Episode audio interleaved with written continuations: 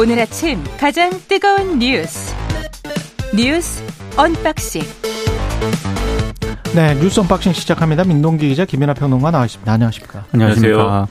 제가 그 오프닝에서 복선을 많이 깔아서 말씀을 드렸는데 지금 오늘 아침에도 외신을 보니까 사우디아라비아랑 한국과 준하는 안보 협약을 미국이 네. 추진하고 있다 이런 외신이 나오고 있더라고요. 사우디아라비아와 이스라엘의 관계를 감안을 하면 그리고 이스라엘과 미국의 관계를 감안하면 정말 혁명적인 안보 만약에 그게 추진이 돼서 성사가 된다면 혁명적인 일이고요. 그리고 사우디아라비아 지금 국제 유가가 잘못하면 100달러 될 것 같다는 그렇죠. 거 아니에요? 네. 바이든이 왜 저렇게 저렇게 나올까? 그리고 이 상황에서 우리의 국익은 무엇인가? 엑스포 유치는 사우디를 제치고 할 수 있는 것인가? 지금 상황을 면밀하게 잘 보고 있는 것인가? 그거를 어 말씀드린 겁니다. 예. 그 사우디는 미국의 친구 아닙니까? 어쨌든 전통적으로 잠깐 사이가 안 좋았지만. 잠깐 사이가 안 좋았고. 그러니까 사우디는 예. 우리 입장에서는 친구의 친구인가요? 그러면 친구의, 친구의 친구는, 친구인가 그런 예. 의문도 예. 들고 아닌 것 같다는 생각도 들고. 아, 국제 외교는 냉정합니다. 예. 네. 친구의 친구에게 연인을 뺏기는 경우도 있습니다. 경험 경험담인가요? 경험담인가 이게? 예, 그런 노래가 있지 않습니까? 김건모, 옛날 노래가 있죠. 네. 김건모의 노래가 갑자기 생각이 나네요. 문재인 전 대통령은 단식 20일째인 이재명 민주당 대표를 병문안했고요. 네. 예. 일단 단식 도중에 건강 악화로 입원한 이재명 대표를 찾아서 단식 중단을 설득을 했습니다. 뭐 단식의 진정성이라든가 결기는 충분히 보였다. 길게 싸워 나가야 하니 빨리 기운 차려서 다른 모습으로 싸우는 게 필요한 시기인 것 같다. 아, 단식을 좀 만류를 했는데요. 이 만류에 대해서 이재명 대표는 일단 뭐 이런 걸음까지 해서 죄송하다라고 얘기는 했습니다만 단식을 그만두겠다는 의사를 명확히 밝히지는 않았습니다. 단식을 아마 계속 이어나갈 것으로 일단 예상이 되고 있고요. 그리고 문재인 전 대통령 같은 경우에는 어제 이제 서울을 올라온 이유가 9.19 평양 공동선언 5주년 기념식에 참석하기 위해서거든요. 내용적으로 윤석열 대통령의 어떤 그 외교 정책이라든가 남북 관계 이 정책을 강하게 비판을 했습니다. 그러니까 지금 남북 군사 합의 같은 경우에 남북 간의 군사 충돌을 막는 최후의 안전핀 역할을 하고 있는데 이 9.19 남북 군사 합의를 폐기한다는 거는 최후의 안전핀을 제거하는 무책임한 일이다. 이렇게 비판을 했습니다.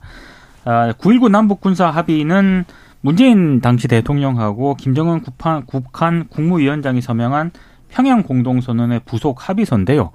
뭐 지상, 해상, 공중 등에서 일체의 적대 행위를 전면 중지한다 이런 내용이 핵심입니다. 아, 근데 이제 윤석열 대통령이 지난 1월에 북한이 다시 우리 영토를 침범하는 도발을 일으키면 이 군사 합의 효력 정지를 검토하라고 지시한 바 있기 때문에 아마 이 부분을 좀 겨냥해서 비판을 한 것으로 국방부 보이고요. 장관 후보자도 지금 그렇습니다. 그게 기본이다. 폐기가 기본 이다 입장을 밝혔습니다. 예. 그리고 이런 얘기도 했습니다. 진영 외교에 치우쳐 외교의 균형을 잃게 되면 안보와 경제에서 더 많은 것을 잃을 수도 있다. 한미일 협력에 치우쳐서 지금 북중러와의 대화에 소홀한 현 정부의 외교 기조를 비판한 발언으로 풀이가 되고 있습니다. 예. 그러니까 전선이 점점 더 선명해지고 점점 더 넓어지는 거죠. 이게 이제 일단 단식 얘기부터 하면은 이재명 대표는 어쨌든 뭐 우리가 인지상정으로는 빨리 좀 단식을 중단하고 건강을 추스르는 게 음. 여러모로 우선 아닌가라는 생각도 드는데 정치적으로 보면 문재인 전 대통령이 어쨌든 서울에 오면은 문병 안 할 수 없는 거 아닙니까? 그렇죠. 병문안 가야 되는 건데 만약에 이재명 대표가 그러니까 정치적으로 보면 다른 누구의 말도 듣지 않았는데 음. 단식을 하는 과정에서 문재인 전 대통령이 중단하자고 해서 중단하면 그러니까 이것도 이제 이재명 대표를 중심으로 놓고 보면 정치적으로 이상한 거잖아요, 사실. 음. 이른바 이제 상황 논란 이런 것도 있을 수 있는 것이고 음. 또이 민주당이라는 이 당 내의 어떤 구도랄까요? 어떤 세력 균형이랄까 이런 걸 생각해 봐도 이제 모양새가 좀 어, 이상해질 수 있어서 이게 오히려 정치적으로만 보면 어, 이재명 대표 입장에서는 단식을 바로 중단할 수는 없는 걸 거예요. 그러니까 예. 이건 어디까지나 이제 의학적으로 그리고 이제 어떤 의사의 권고에 따라서 빨리 중단해야 되겠지만 정치적으로 볼 때 이제 그렇다라는 말씀 드리는 거고요.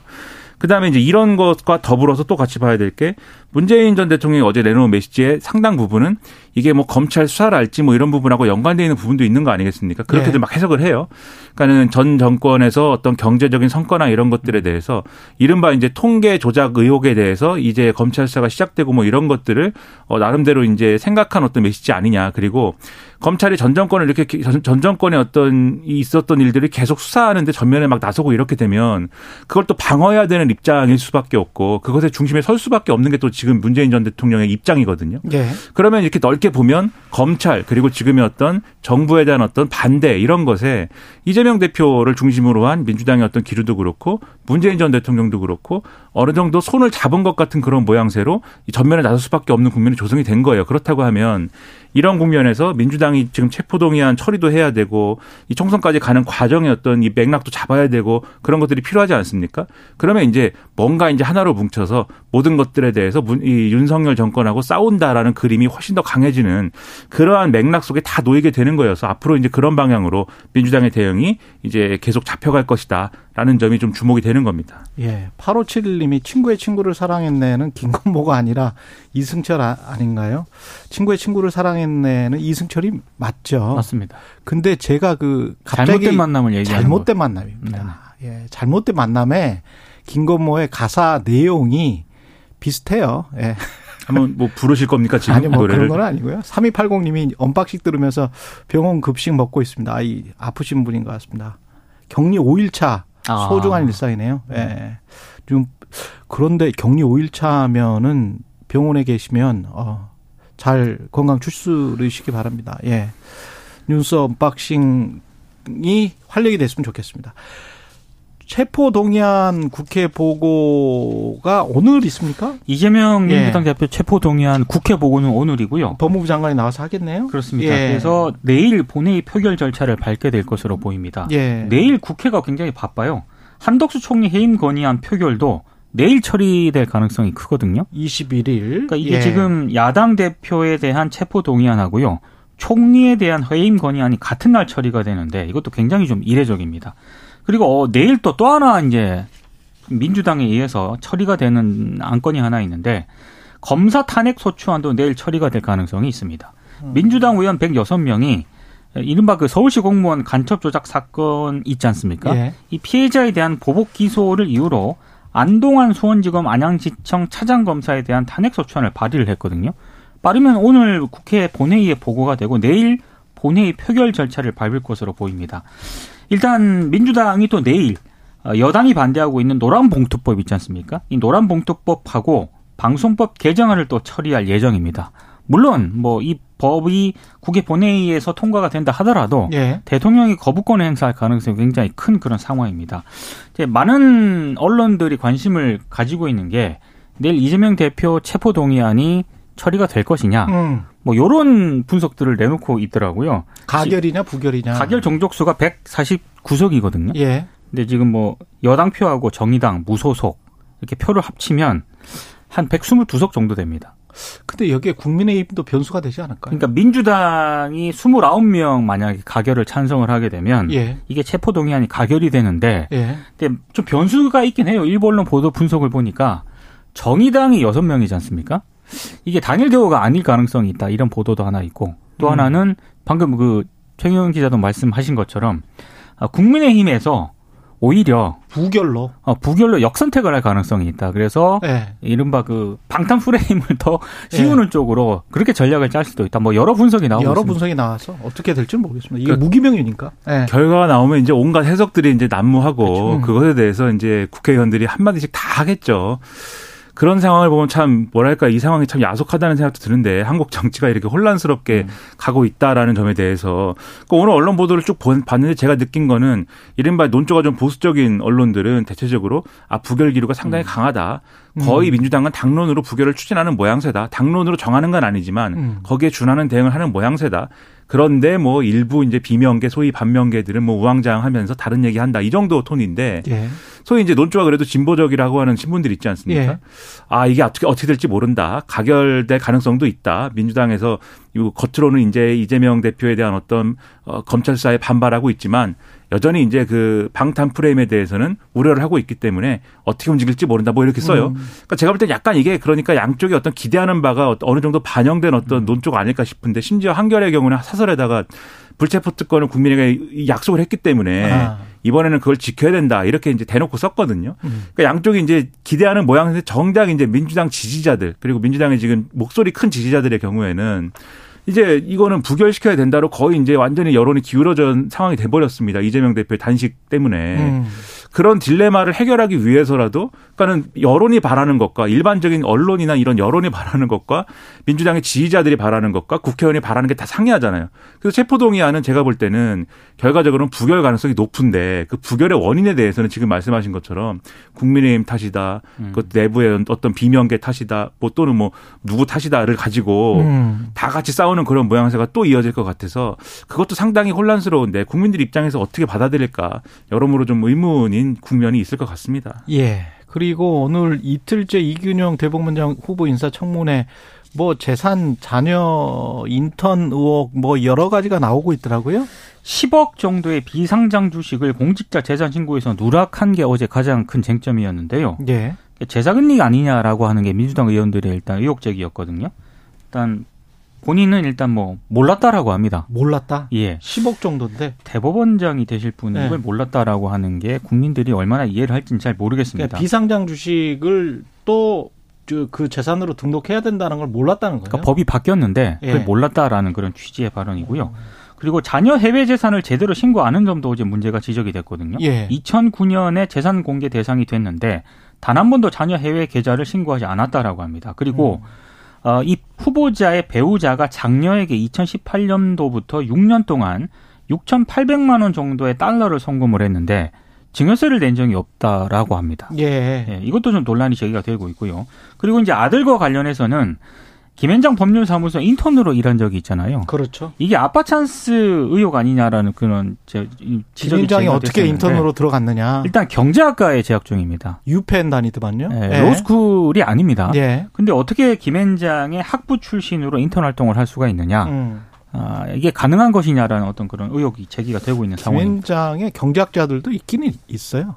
그렇긴 한데 학부 출신이 예. 이렇게 인턴 활동을 리서, 한다는 것 자체가 그러니까 리서치 보조로 들어갔을 텐데 그게 누구의 소개나 이런 거가 아니고 김현장이 뭐 쉽게 들어가는 곳은 아니니까 일반적으로 그죠? 그러니까 그런 이제 의혹이 제기되는 겁니다. 그러니까 후보자가 김현장이 아는 사람이 일단 많을 거 아닙니까? 그렇겠죠. 그러다 네. 보니까 이제 아파 찬스 의혹이 제기가 되는 부분인 네. 것 같습니다. 그러니까 지금 어, 이균영 후보자의 경우에는 아들이 어떻게 김현장에 들어갔는지를 모른다라고 지금 얘기를 그렇죠. 하고 있는 거 아니겠습니까? 아니 자, 기 힘으로 들어갔다라고 주장하고 그렇게 있더라고요. 들어간 것으로 알고 네, 있다. 알고 있다. 네. 정확하게 어떻게 해서 들어갔는지 과정은 내가 모른다라는 거예요. 갑자기 이제 바, 방학 때 유펜 다니다가 와서 김현장을 인턴으로 쑥 들어갈 수가 있나? 그러니까 이제 그게 이제 상식적으로 미, 이해가 안 되는 미국 유학생들도 뭐 유펜 졸업생들 굉장히 많아요. 한국에 네. 수백 명인데 한 해. 근데 그 바로 이렇게 들어 그들도 힘듭니다.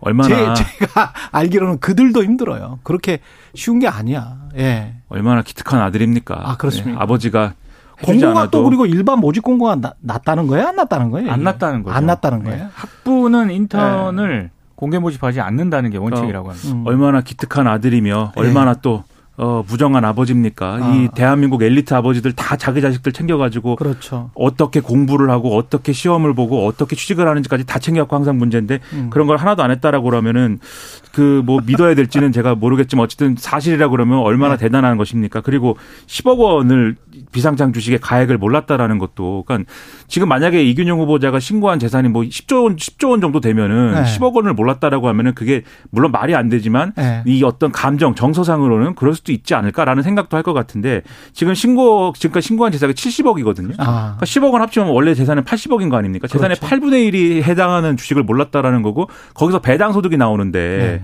배당의 원천이 10억 원에 대해서 몰랐다라고 하는 게 잘 이해가 안 되죠. 네. 그럼 이거 숨겼으면 왜 숨겼을까? 그냥 신고해도 되는데 그렇죠. 숨길 만한 이유가 있었던 거 아니냐 얘기가 이렇게 되는 거고 그래서 이제 여러 가지가 의문인데 저는 전반적으로 청문회 또 해야 되지만 하루 더 해야 되지 않습니까?